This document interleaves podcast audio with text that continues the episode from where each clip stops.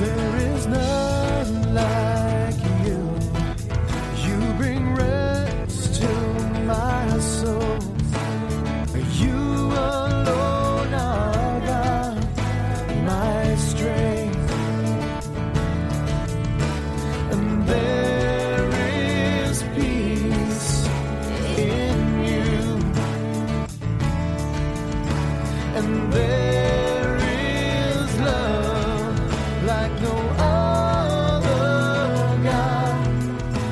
Welcome to Valley Christian Church. We hope you enjoy this message and we would love for you to join us on Sunday mornings at 10:30. We're located at 432 East Pleasant in Tulare. After listening to this message, take a moment to browse our website for current and upcoming events. It is our prayer that ultimately you learn to love the Lord with all your heart, soul, mind, and strength. Well, if you'll grab your Bible, we're going to be in Matthew 12 this morning. And I think it's very interesting how the Lord works in, in many different ways, in many different lives. But here, last week, we were talking about how the Lord was saying, Hey, come to me if you're weary. Come to me if you're, you're broken. Come to me, and I will give you rest. And then we get into chapter 12 of Matthew. And uh, it's, uh, you know, he gives us a beautiful picture of who the Father is without a whole lot of commentary. But it's very pointed to the, the Pharisees that are around. And Jesus does this by just describing, or, or, or Matthew tells us this, just describing what Jesus did. And it starts out in Matthew 12. It says, At that time, Jesus went through the grain fields on the Sabbath. His disciples were hungry and began to pick some heads of the grain and eat them. When the Pharisees saw this, they said to them, Look, your disciples are doing what is unlawful on the Sabbath. So here's the story it's the Sabbath, and the Sabbath for them is, is Saturday. And they've been doing what they've done every Saturday.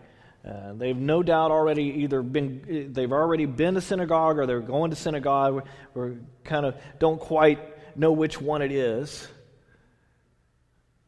but if they were coming from synagogue, they're walking through the fields and they haven't eaten at all. So the disciples start to pick the heads of the grain, uh, uh, you know, of the wheat there and, and to eat some of it. Now, when you go to Israel, you'd be very surprised at how much produce they have. Uh, they actually supplied uh, most of Europe for many years of all the fruits and vegetables and grains and different things. And, you know, lately Spain has kind of taken that over because uh, a lot of people are not too keen on the Jews. They don't want to give them money buying their fruits and vegetables. But for years, they produced all of that stuff throughout Europe the palm trees and many other items. So Israel's not all and you know sand and stone. Now there's a lot of stand, uh, sand. I can't even say those two words together. Sand and stone. There's a lot of it. There are a lot of lava rock that you would be very surprised to see in Israel, but there is a lot of that. But they still grow stuff. Uh, they've irrigated a lot of Israel. So they're walking through and they take some of this grain and, and they kind of rub it together in their hands to kind of blow away the chaff and they and blow away the chaff, and then they have the kernels, and, and you know, they, they just throw it in the mouth. I mean, this, you know, they're left with the granola part. Uh, this was their in and out. They didn't have in and outs on the corner. You know what I'm saying? Now, this was perfectly acceptable during that time. This is not something that, uh, that was unusual. It was very uh, accepted in their culture. The Pharisees are not necessarily reacting to the fact that they took the grain. In fact, um, they're, they're, not even trespassing. According to Leviticus and Deuteronomy, uh, as long as you didn't bring your Tupperware bowls and fill them full, you could walk through the edge of the grain fields and you could take some that was left there on purpose. Deuteronomy 24, the Lord instructed them to leave the edges of the field so widows and orphans might come and, and gather some of it. So the Pharisees were not upset that they were going through and grabbing the grain. They're upset that it was done on the day called the Sabbath. According to them, they were breaking the law. And the law was important to the Pharisees. Now, as we talk about the law, we have to understand the law is a foundation of the Jewish faith. The Ten Commandments came 1,500 years before them, and they've been modifying and clar- clarifying those laws ever since. We do the same thing today. Did you know that, that our president, both, uh, let me rephrase this, presidents, both Democrat and Republicans, when a law is produced by Congress, they get the law, and you know what they do? They make statements about that law. This is my understanding of this law. And they make clarifications. And it can be completely different than what Congress passed. This is exactly what the Jews are doing. God gave them a law, and they're saying, Well, here's my understanding of the law. And they've been making all these different rules that go along with these laws. They produce volumes and volumes of interpretations. But in reality, we're talking about the Ten Commandments here. And the Ten Commandments turn into 622 in the scriptures as they're expounded upon. But Jesus and his, his disciples were breaking one of the commands according to the disciples. Do you know which command they were breaking? You know it, right? Somebody? Don't work on the Sabbath, right? You shall not work. Well, let's review the Ten Commandments. It's always good for us to kind of go back into the Old Testament and review the Ten Commandments. I'm the Lord your God who brought you out of Egypt, out of the land of slavery. Before we get into the actual law, I think it's important for us to, to point out the law was, was, uh, was to take people out of slavery and bondage and into freedom. Not, pe- not to put people into bondage, but to take them out. For some reason, bad religion takes this and puts you back in, you know, by the rules. You got to follow these rules, and they put you back into bondage. But this actually frees people from offering, you know, or uh, frees people from offending God and hurting themselves along the way. The first one is, You shall have no other gods before me. Don't pray to anything except me. Don't have any other God. And then the next one, you shall not make for yourself an idol in the form of anything in heaven or above, uh, above or on the earth, beneath or in the waters. You shall not bow down to them or worship them. For I, the Lord your God, am a jealous God, punishing the children for the sins of the fathers to the third and fourth generation of those who hate me. Now, let's clarify that. Not those who have sinned, not those who have messed up, but those who hate me. Who hates God? Those that completely 100% either don't believe in Him or go against His ways, and they know that. But showing love to a thousand generations of those who love me and keep my commandments. So it says, don't crave something. Not wood, not stone, not crystal, not, you know, wear something around your neck that brings you some kind of luck. Now, there are some, some of us have grown up in what we call a high church. Very, this is how you do things. I mean, uh, we're kind of, we're not a low church in the sense of, but we're pretty relaxed. I don't wear a tie. I don't think men should wear something around their neck that can be used to strangle them. I don't know. It's just my philosophy. But we're kind of a, in that scale of things. High church is, uh, uh, you know, Catholic or Episcopalian, you know, very structured, very, every Sunday we say this, uh, we have this homily, we have this reading, and you follow this. You follow a pattern. That's kind of a high church. And some of these high churches have statues and images, uh, Eastern Orthodox and, and so forth, and, and, you know, where we thought the statue was holy. And we have to be very careful of that. When I was in Israel, I was amazed. We went to the, what's called the Church of the Holy Sepulchre. And it's, it's the place that the, the Roman Catholic Church has deemed where Christ's, uh, Christ's cross was lifted up, and there's a stone there, and, and he was buried right there. Um, now, many scholars don't necessarily agree with that. Uh, but in 300 and something, Constantine's mom, when Constantine declared the Roman Empire Christian, his mom traveled to Israel and they said, This was it. So she said, This is it. And they built a church. So that's where it's at. That's how it came to be, that place. But, but there's a rock there on the floor. And as we entered in, I mean, people are taking stuff and they're rubbing it all over this like four foot by five or six foot rock, and they're just rubbing scarves and, and, and necklaces and all this. And I'm like, I looked at our guy and he said, what, What's going on here? He goes, Well, they believe this is where the cross was, so therefore it's holy. And if I rub this on there, this now becomes holy, and I can take it back and give it to my relatives, and they'll be blessed by it. I'm like, this is so screwed up. This is exactly what God came and said, don't do. I mean, this is so ironic. I mean, think about all the churches across Europe that have pieces of wood that they say comes from the cross. They have bones of, of saints and teeth and all these things that they've sent out all over the world saying this is from one of the saints. You know, there's so much wood in everybody's churches, you could build a whole house, much less one cross. The second commandment it says, be careful of that. That is not what God is about. God is invisible. We don't worship an item, we worship God. So it also goes on in verse 7 and says, you shall not misuse the name of the Lord your God, for the Lord will not hold anyone guiltless who misuses his, his name. Now, this one's a, was, you know, this one's very easy to remember. In fact, the first three are very, uh, very easy to remember because they're all about God. Don't have any other gods. Don't make any other gods. And his name is holy. This means we have to be careful with our humor.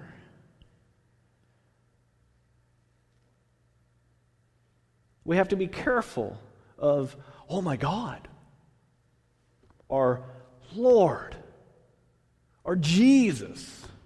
We have to be careful with his name, or I swear to God. Unfortunately, Christians take the Lord's name in vain all the time. And we have to come back and look at this and say, what should I be doing? And Lord, remind me every time I use one of those terms in that way, in a derogatory way, or, you know, that, that you should remind me to get me on the right path to not do that. You know, it's interesting, and I've said this before no one swears by the name of Muhammad. No one goes, oh, Buddha. You know, we, we joke, but it, it's true. It's the Lord's name they take in vain. We have to be careful how and where and when we use his name. Now, I don't mean you can't ever say his name. I mean, the, the Jews have taken this to the point where they can't even write the name of God. They put G and they put a line and D because you can't write out the whole name of God. I mean, you can take it to the extreme.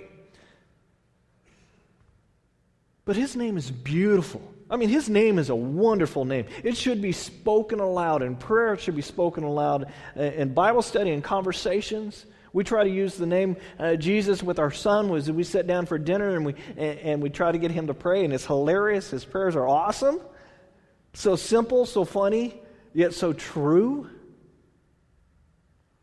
We have to be careful when we use his name. Number four, it says, Remember the Sabbath day by keeping it holy. Six days you shall labor and do all of your work, but the seventh day is the Sabbath to the Lord your God. On it you shall not do any work, neither you, your son or daughter, nor a manservant or maidservant, nor your animals, nor, uh, nor the alien within your gates. So those guys from outer space, I mean, um, from other countries. For in six days the Lord made the heavens and the earth, the sea and all that is in them.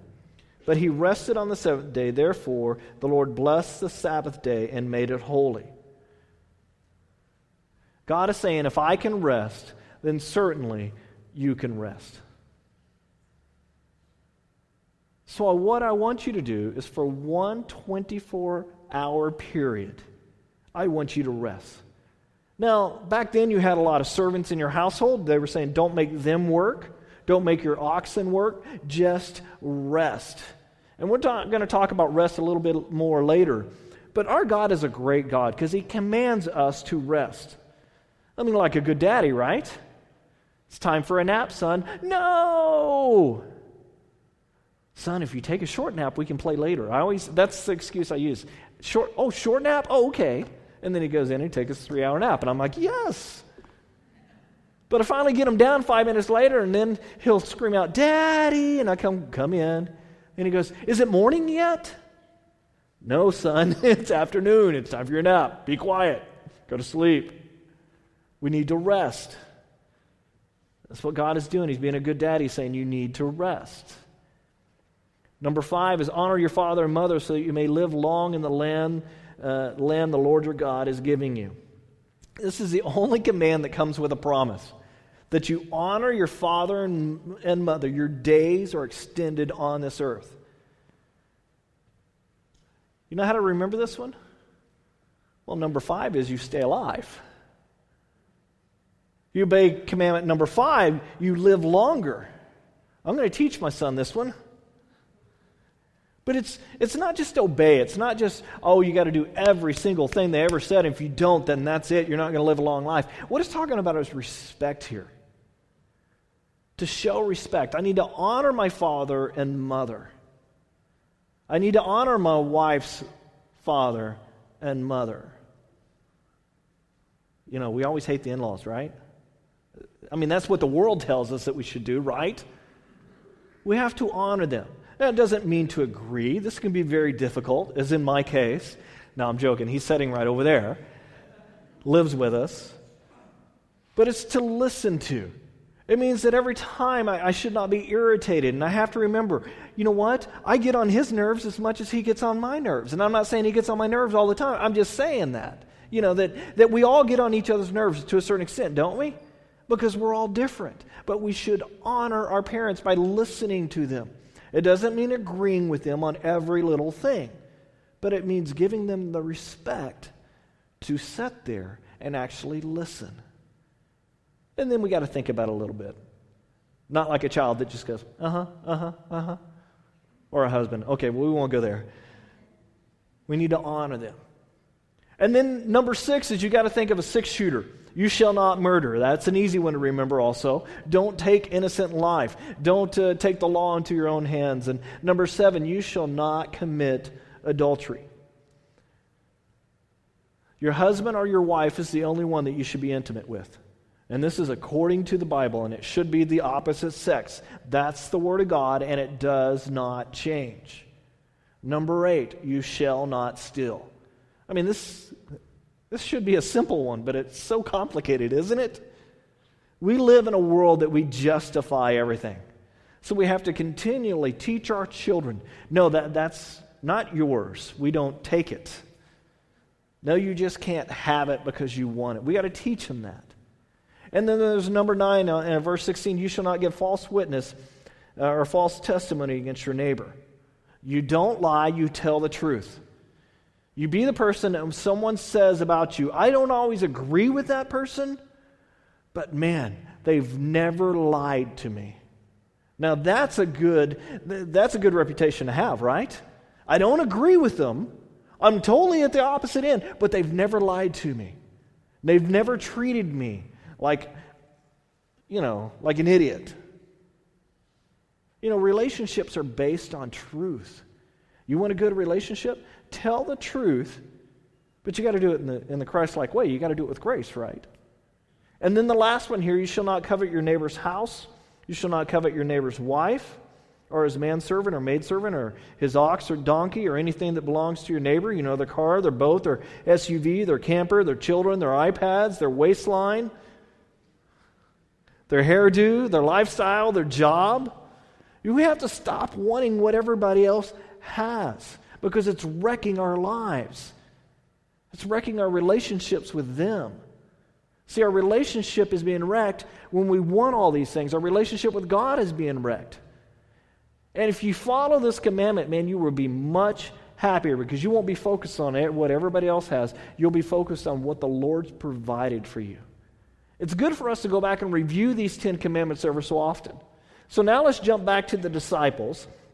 And the Pharisees are accusing the disciples of breaking what command? The fourth command, working on the Sabbath. The Pharisees are saying, You are not keeping the Sabbath holy. And according to our notes, according to our rules, according to our rulings, picking grain is harvesting.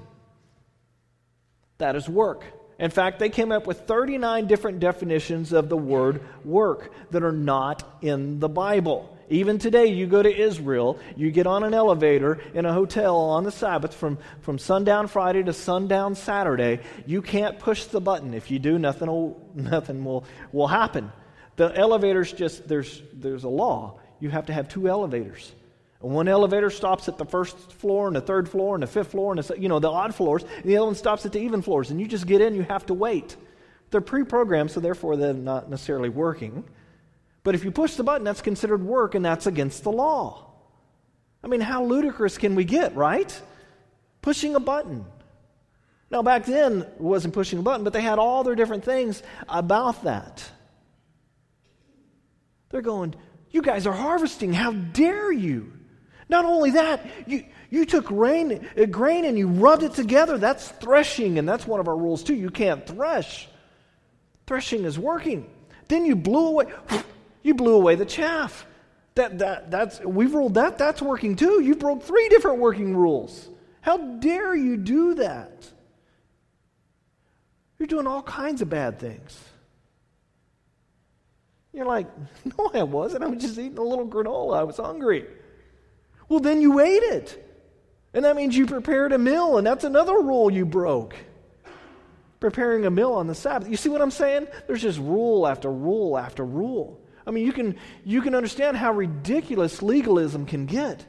And yet, these guys, they're going after him. They're going, You broke the law. And this is an inflexible, legalistic attitude that drives people away from God. And unfortunately, in almost every church, there's somebody that is like this. They have that legalistic attitude, and it actually drives people away from God because they're so inflexible. Now, I'm not talking about our church, I'm talking about all the other churches down the road, right?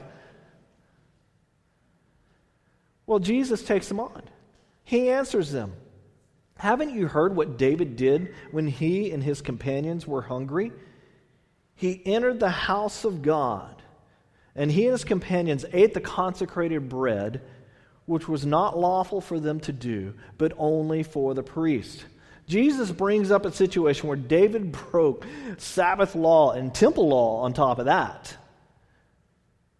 And even to this day, King David is held in high esteem. They think they have his bones, and they think they know where his coffin was, and you can actually go and see it and take pictures of it. And of course, the men have to go on one side, and the women have to go on the other side. They can't mix. I don't know why. You're just looking at a coffin. But that's one of the rules. Now, you might remember David was running from Saul, and, and, and he, you know, he was hiding, and his, his men, they were hungry, and they needed something to eat. So they go to the, to the, the temple and, and talk to the priests there, and they ate the showbread.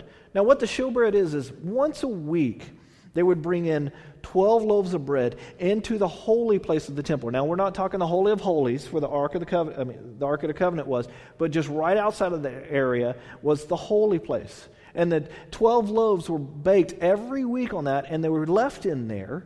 And it was a symbol of, of God's provision to the 12 tribes of Israel.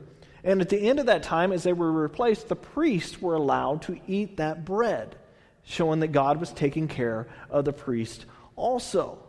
It was all full of, of symbolism. You know, eh, you know, someday the, the Messiah would come and he would be the bread of life. I mean, you can go on and on off, off of this thing. But the priests were allowed to eat it.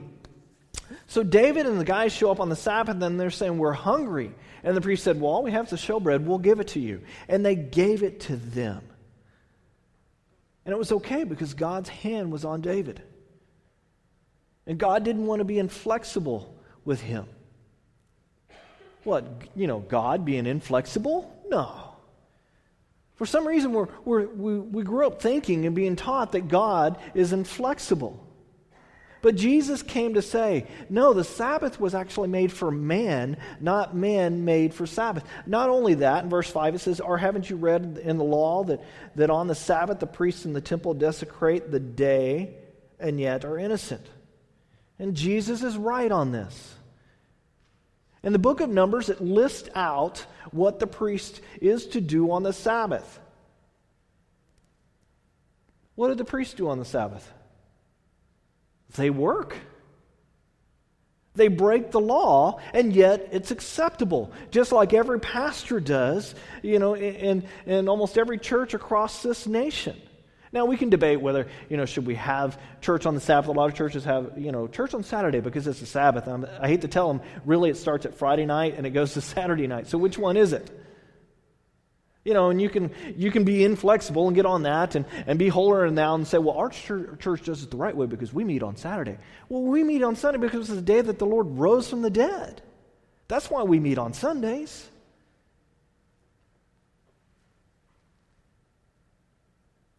See, the important thing is that God is flexible. And he's telling the Pharisees, and you are not. I tell you that, no, uh, that one greater than the temple is here. If you had known what these words mean, I desire mercy, not sacrifice, you would have condemned the innocent.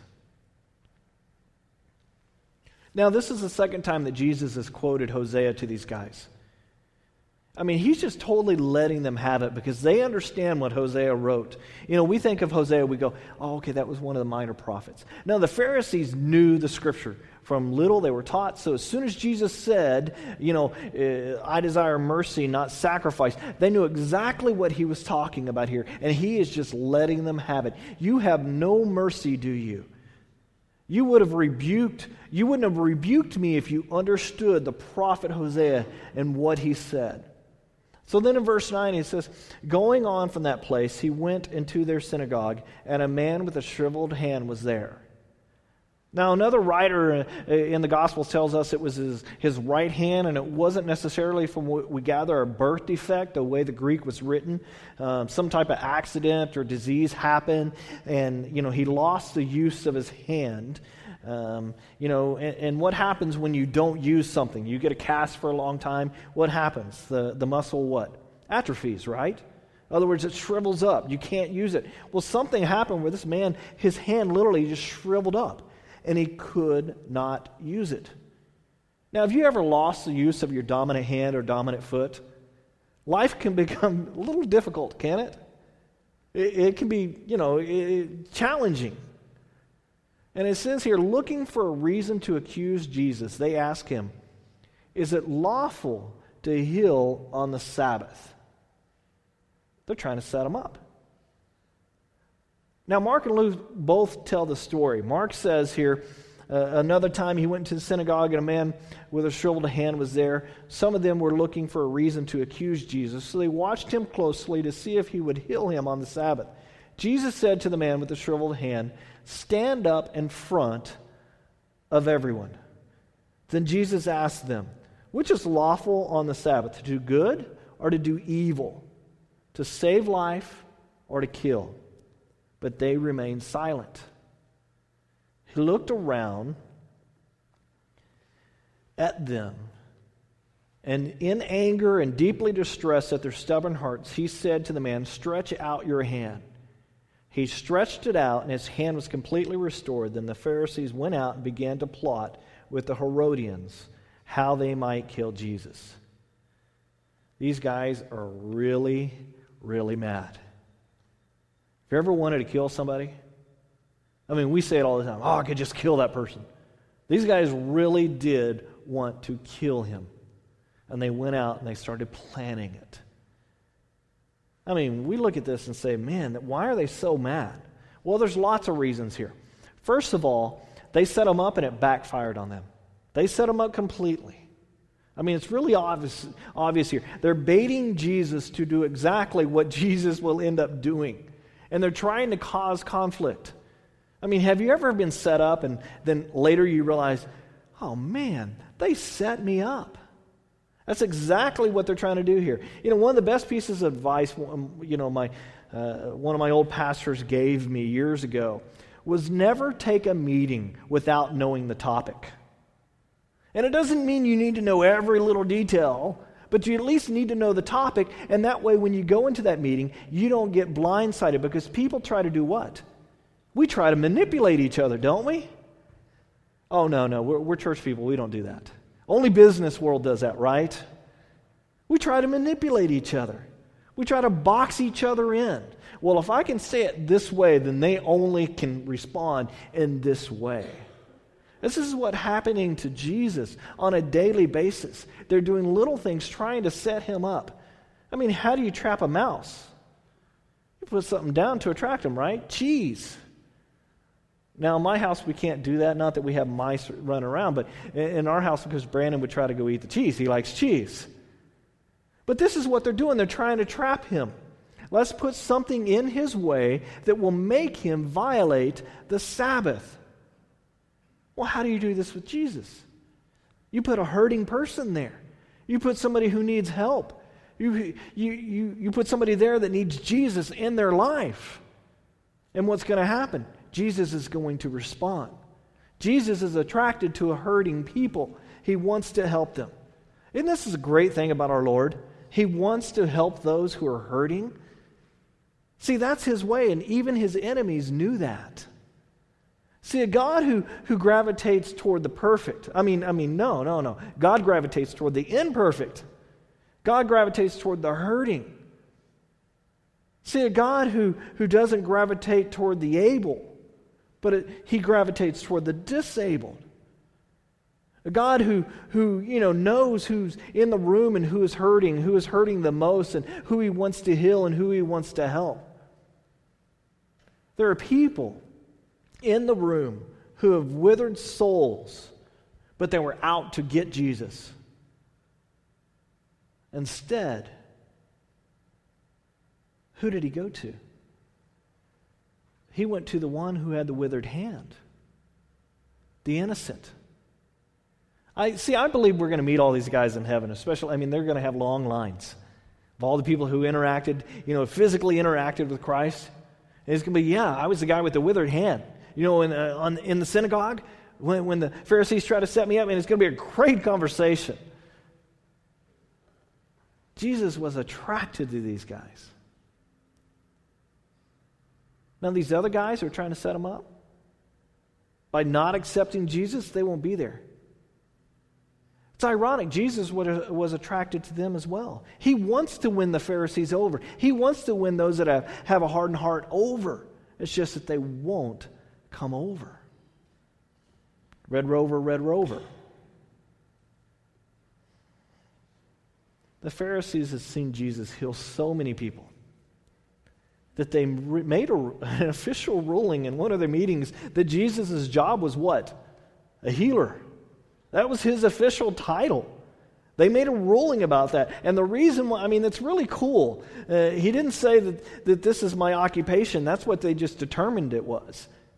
I mean, but for the Pharisees, this was a big deal. Because they made a ruling, they made Jesus just like a fisherman. They made Jesus just like a baker. They made Jesus, you know, just like a farmer. And if those guys can't work on a Saturday, then neither can Jesus. If his job was healer, then therefore he couldn't work on the Sabbath. I mean, this is legalistically, religiously dysfunctional, isn't it? They're accusing Jesus of being exactly who he is. What do your enemies say about you?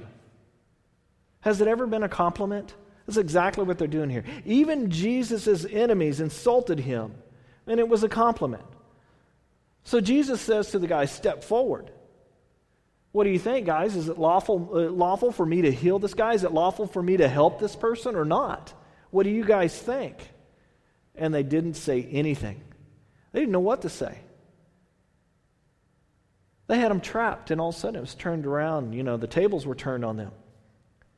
The scriptures say that Jesus got mad. And only, time, only a few times in scriptures does, does it say that Jesus got mad. So when he does, we need to pay attention. What made Jesus mad?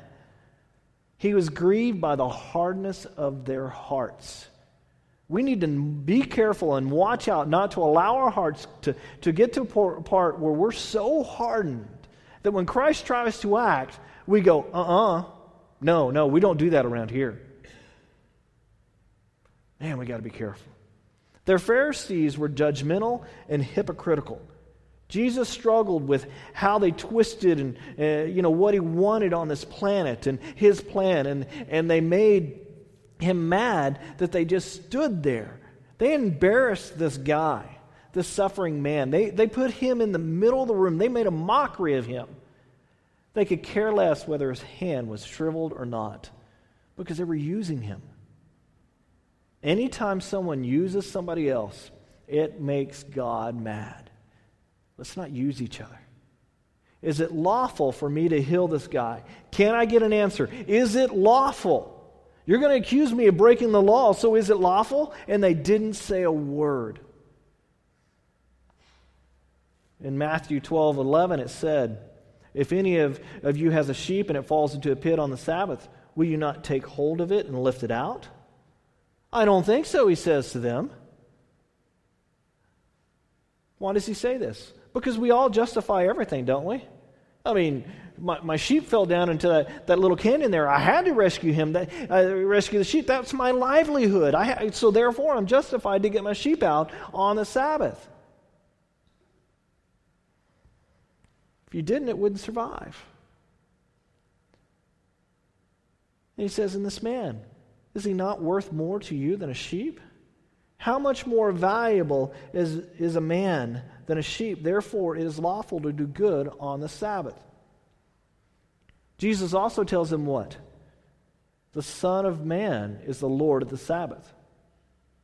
Now, what did, well, you know, what does the word Lord mean? It means master or boss or, or ruler. Jesus is saying, I am the boss of you. And this is why they wanted to kill him. This is why they were mad at him. He's the only one who'd ever talked to them like that. And they couldn't, uh, you know, they didn't think he could back it up. But they couldn't do anything about it because he was going to heal this guy. What are they going to do? He confronts them in public. And because he's the Lord of the Sabbath and he's changing all the rules, he's breaking their view of the Ten Commandments. You know, I mean, he even said, what was, what was it Jesus said about him being greater than the temple? I mean, the temple, that's the holiest site we have. You can imagine the discussions. Oh, man, we got to take care of this guy. Let's go talk to Herodians. Now, they haven't talked to the Herodians in decades. They hated the Herodians. They tried to limit every uh, you know, interaction with this family group. They were enemies. This is like Republicans and Democrats. They can't sit down at the same table. Very few Republicans and Democrats can. Luckily, I have friends that are a different political uh, ideology than myself, and, and, and we love each other enough that we can have discussion and walk away, and we're still friends. But I mean, this is the I mean, this is like left wing, right wing, and put them in the same room. I mean, it's going to be a fight. But I love what Jesus does with his anger. He lets them have it, all the while staying in control. Hey, you, your hand, step forward. Stretch forth your hand. Let me see it. Imagine you're there and you know this guy. I mean, maybe you've even given this guy some, some money to be able to live because, you know, there was no disability insurance. There was no Social Security insurance, no welfare. He had one good hand. Have you ever tried working with one good hand? I mean, try to fish, try to farm, run a shop, carry things. What occupation could you have if you only had one hand? You'd be limited, right? So maybe you're on a team that, that tries to help these people out that are, you know, you know, those that are, that are disabled, and you're sitting there going, let me help them out. Maybe you're on that team, and the Pharisees have already embarrassed this guy, and now Jesus says, dude, come on up. And you're like, man, back off, Jesus. He can't stretch out his hand, it's withered. Can't you see it? What are you doing? You see, here ability is meeting disability. And one of them is going to win. Either Jesus can heal the guy or he can't. One of the two. But could you imagine the fear for this man? Thinking, stretch it forward. What do you mean? My hand won't work. Everyone has told this guy there's no hope. I'm sure he's gone to all the doctors. He's seen all the healers he can see. He can see, done everything he can to get this hand to work again. And now Jesus says, stretch forth your hand. He looks at Jesus and he does what Jesus says. Could you imagine? Could you feel the tension in the room? The Pharisees are just staring this guy, going, Don't, don't do it. Don't, don't do it. He reaches out and stretches out his hand, and it starts to work, and the strength starts to come back.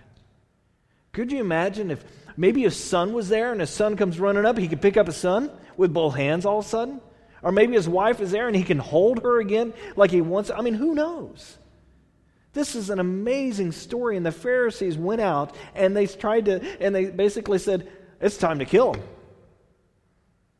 Man. Now, how do we apply this to our lives? Well, we need to think about our own disabilities. It may be a physical one, but it may be something completely different.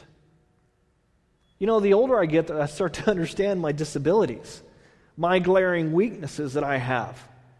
And life tends to wither our hands, doesn't it? Life tends to, oh, you got a weakness, we're going to go after that weakness. You know, just watch the football games today. What, what is football all about? Exploiting the weaknesses of the other team, right? That's what life does.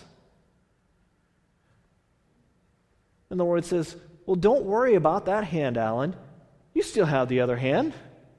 I can get you a left handed ministry, right? No. The Lord says, Alan, where is your most embarrassing disability? That thing you want to hide. I want to take you to the place where I can heal that disability in your life. And I want to give you success because it's not about your disability. It's you know, it's about you being weak and me being made strong because people start to see me through that disability. Because they're sitting there going, There's no way Alan could do that. There's no way so and so could do that without God's help.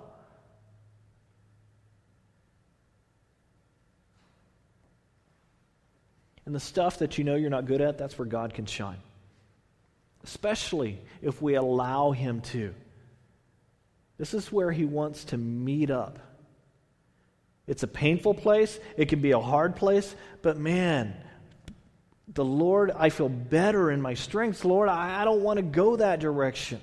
And the Lord says, No, I want to show people who I am through you, not how good you are. In your weakness, I am made strong. This guy's life was changed because he had a disability. So, what is your disability? What is your withered hand? Well, I don't have one. Yeah, right, Pharisee. We all have one. We all have a disability, and the Lord begins to reveal to us things that we don't like. Not to be mean, but to bring healing into our life. And that healing doesn't start until we start to stretch forth our hand in front of God. And that's when we discover God's grace. Are you willing to discover God's grace? Are you willing to look at your own life and say, This is my weakness, Lord. I need this to be healed. I need this to be worked on.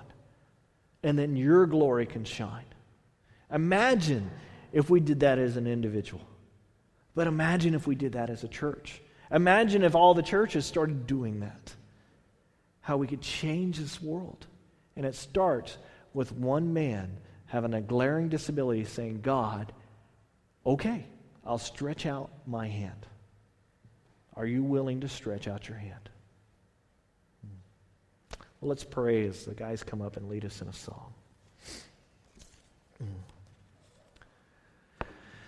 Lord, we are so thankful for you in our lives, but sometimes we need to be reminded of our weaknesses. Sometimes you can remind us of those weaknesses so we can see you work in this world, that we can see you work in our own lives that through our weakness you can be made strong. I pray, Lord, that we're willing to step up. We're willing to be embarrassed in a sense. We're willing to be looked at. But we're willing to stand there in front of you and say, Yeah, this is my weakness. Please heal me. Hmm. Now the Lord bless you and keep you.